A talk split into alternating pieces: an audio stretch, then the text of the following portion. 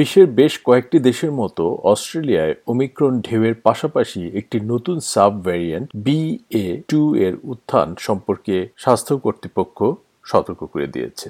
B A two হল omicron ভ্যারিয়েন্টের একটি উপবংশ এবং বিজ্ঞানীরা এটির ঝুঁকির মাত্রা কি তা মূল্যায়ন করার চেষ্টা করছেন। এবার এ নিয়ে একটি প্রতিবেদন।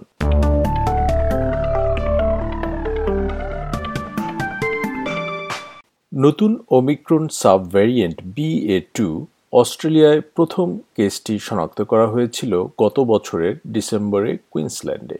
এটিকে মূল ওমিক্রনের কোনো পৃথক রূপ হিসেবে বিবেচনা করা হয় না। ওমিক্রন বিএ ওয়ান নামেও পরিচিত এবং বিএ টু একই পরিবারের অন্তর্ভুক্ত। বিজ্ঞানীরা বিএ টু কে একটি সাব ভ্যারিয়েন্ট বা উপবংশ বলছেন। এর অন্যান্য নামও দেওয়া হয়েছে, যেমন সিস্টার ভ্যারিয়েন্ট বা সান অফ ভ্যারিয়েন্ট। বিএ ওয়ানের প্রাথমিক কেসগুলো প্রায় এক সপ্তাহ পরে বিএ টু এর প্রথম নথিভুক্ত কেসটি সতেরো নভেম্বর দক্ষিণ আফ্রিকায় শনাক্ত করা হয়েছিল। দশ হাজার বিজ্ঞানী গ্লোবাল ডাটাবেস গিজ এইডে আপলোড করা জিনোম সিকোয়েন্স করা ডাটা পর্যালোচনা করছেন প্রায় রিয়েল টাইম ডাটার বিশাল পরিমাণ বোঝার চেষ্টা করেছেন ওই বিজ্ঞানীদের একজন যিনি নিউ সাউথ ওয়েলস ইউনিভার্সিটির কিরবি ইনস্টিটিউটের সহযোগী অধ্যাপক Stuart Turville So we did know that there was one that was, you know, a relative of Omicron that was in the community at the time and has been has been circulating. It's just been that um, I guess the question is is that when you do get a subvariant, um, which has small differences, sometimes sometimes there's more differences than others, it's really watching it in the in the field and in the wild and, and what it's up to. And I guess the the first thing that we generally look at doing is um, how fast the numbers are, are coming up um, with a particular subvariant. So is it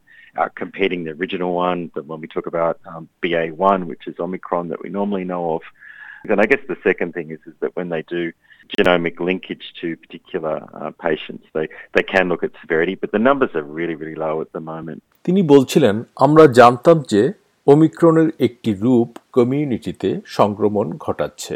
আমরা তখন ওই sub ভ্যারিয়েন্টটি কত দ্রুত ছড়াচ্ছে তা বোঝার চেষ্টা করি। তবে এই মুহূর্তে সংখ্যা সত্যিই কম। জানুয়ারি শেষের দিকে বিএ ওয়ান বিশ্বব্যাপী প্রভাবশালী স্ট্রেন হিসেবে আবির্ভূত হয়, যা মোট শনাক্তের আটানব্বই দশমিক আট শতাংশ। কিন্তু ডেনমার্ক, ভারত এবং যুক্তরাষ্ট্রের মতো দেশগুলিতে বিএ টু একটি আরও প্রভাবশালী রূপ হিসেবে আবির্ভূত হচ্ছে। তবে অস্ট্রেলিয়ায় বিএ টু এর সংক্রমিত কেস বিশ থেকে ত্রিশটি, যা সামগ্রিকভাবে মোট কোভিড কেসের মাত্র দশমিক তিন শতাংশ।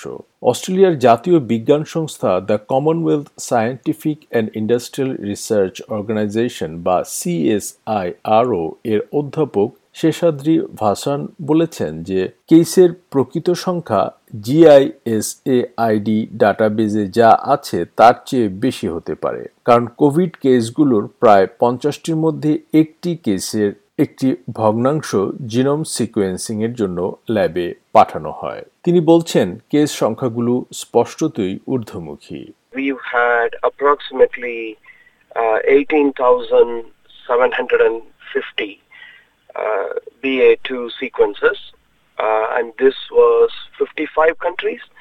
If you look at that, uh, Australia had about 22 sequences, and the vast majority of them, over 90%, were from just three countries. So Denmark alone contributed to 14,370, something like that. The UK and India were approximately 1,300 each. তিনি বলছেন, বিশ্বের পঞ্চান্নটি দেশে প্রায় আঠারো হাজার সাতশো পঞ্চাশটি BA two পাওয়া গেছে, যার মধ্যে অস্ট্রেলিয়ার বাইশটি সিকোয়েন্স ছিল। তবে সবচেয়ে বেশি ডেনমার্ক, যুক্তরাজ্য এবং ভারতে। প্রতিটি নতুন কোভিড ভ্যারিয়েন্ট বেশ দ্রুতগতিতে বিশ্বজুড়ে ছড়িয়ে পড়ে বলে মনে করা হচ্ছে।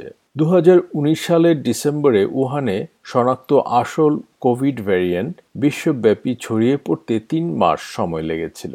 তবে ওমিক্রন ভেরিয়েন্টের বেলায় বিশ্বের আটাত্তরটি দেশে শনাক্ত হতে সময় লেগেছে মাত্র এক মাস। মহামারী গবেষক আন্তন এরকোরেকারের মতে, এটি ইতিহাসের সবচেয়ে দ্রুত ছড়িয়ে পড়া ভাইরাস। তিনি বলছেন, চতুর্দশ শতাব্দীর ব্ল্যাক ডেথ এবং বিংশ শতাব্দীর কলেরা বিশ্বব্যাপী ছড়িয়ে পড়তে কয়েক বছর লেগেছিল। আঠারোশো উনানব্বই সালের বহুল কথিত রাশিয়ান ফ্লুও বিশ্বব্যাপী ছড়িয়ে পড়তে তিন মাস সময় লেগেছিল। তবে বিএ টু বিএ ওয়ানের মতো দ্রুত বিশ্বব্যাপী ছড়িয়ে পড়ছে না। ডেনমার্কের শীর্ষ সংক্রামক রোগ কর্তৃপক্ষ প্রাথমিক তথ্য দিয়ে বলছে বিএ টু খুব বেশি হলে দেড় গুণ বেশি সংক্রমণশীল হতে পারে। বিজ্ঞানীরা জিনোম সিকোয়েন্সিং পরীক্ষা করছেন। বিশেষ করে এর স্পাইক প্রোটিন সংক্রমণ যোগ্যতা এবং ভ্যাকসিনগুলোর সম্ভাব্য প্রতিরোধ সম্পর্কে আরও বোঝার জন্য ডাটা পর্যালোচনা করছেন।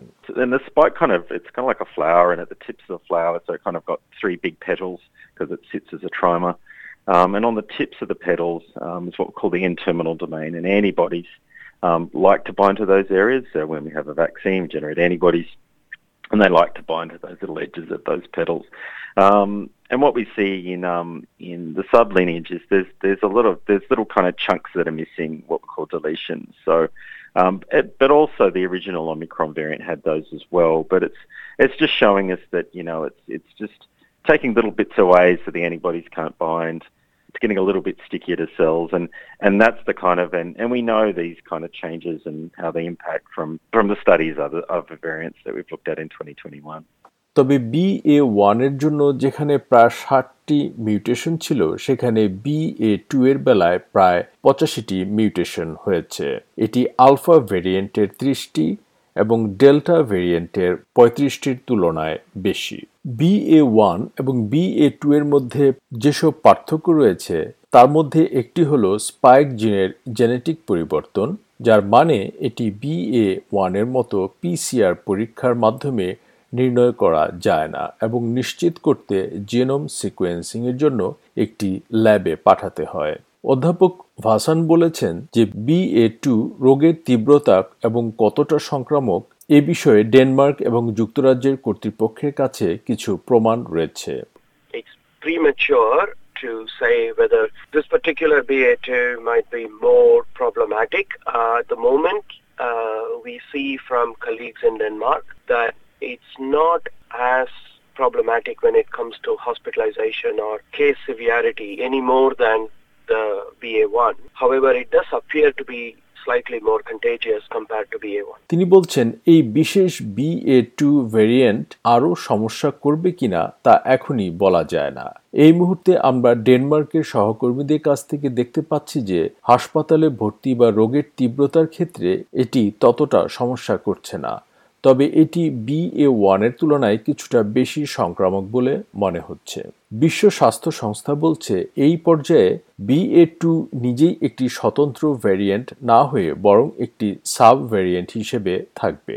তবে এটি বিএ ওয়ানের মতোই উদ্বেগজনক ভ্যারিয়েন্ট বলে গণ্য হবে। বিশ্ব স্বাস্থ্য সংস্থার মারিয়া ভ্যান কেরকোভ বলেছেন যে, সংস্থাটি ক্রমাগত নতুন ভ্যারিয়েন্টের উত্থানের উপর নজর রাখছে। Omicron will not be the last variant that you will hear us speaking about. The next variant of concern will be more fit. And what we mean by that is it, it will be more transmissible because it will have to overtake what is currently circulating. The big question is whether or not future variants will be more or less severe. The other thing we expect with variants is that there may be more immune escape, which means our countermeasures, our vaccines will be less effective. CSIRO এর অধ্যাপক ভাসান এবং তার দল টিকাগুলো BA two কতটা প্রতিরোধ করবে তা পর্যালোচনা করছেন The key question is whether people who are vaccinated uh, are as protected against this BA2. Uh, and if they are not, that's what we call immune escape. Now, there are different things going on here, right? So vaccines are still what we've got to protect yourself from getting a severe disease. If you are double vaccinated, triple vaccinated, then you are less likely to get hospitalization even if you do get Omicron. However, we do have to study this, and this is what my lab is doing and colleagues around the world are doing. Vaccine নির্মাতারা মিউটেশনের সাথে তাল মিলিয়ে ভ্যাকসিনগুলো update করার বিষয়টি ভালোভাবেই সাড়া দিচ্ছে সারা বিশ্বে দশ বিলিয়ন কোভিড ভ্যাকসিন দেওয়া হয়েছে। সেই সাথে ফাইজার এবং মডার্না নিশ্চিত করেছে যে তারা একটি ওমিক্রন নির্দিষ্ট ভ্যাকসিনের জন্য ক্লিনিক্যাল ট্রায়াল শুরু করছে। সিডনি ইউনিভার্সিটির অধ্যাপক ডমিনিক ডোয়ার বিজ্ঞানীদের আন্তর্জাতিক দলের হয়ে কাজ করেছিলেন। তারা আরও বিস্তারিত জানতে দু হাজার একুশ সালের ফেব্রুয়ারিতে উহান ভ্রমণ করেছিলেন। ভ্রমণের সময় কিছু নির্দিষ্ট তথ্য তারা পাননি, যেমন প্রথম দিকের কোভিড সংক্রমণের ক্ষেত্রে শ্বাসকষ্টের লক্ষণ। অধ্যাপক ডোয়ার বলছেন যে, ভবিষ্যতের মহামারীর জন্য আরও ভালোভাবে প্রস্তুত হওয়ার জন্য ভাইরাস বিষয়ক সেই তথ্যগুলো উন্মোচন করা খুবই গুরুত্বপূর্ণ।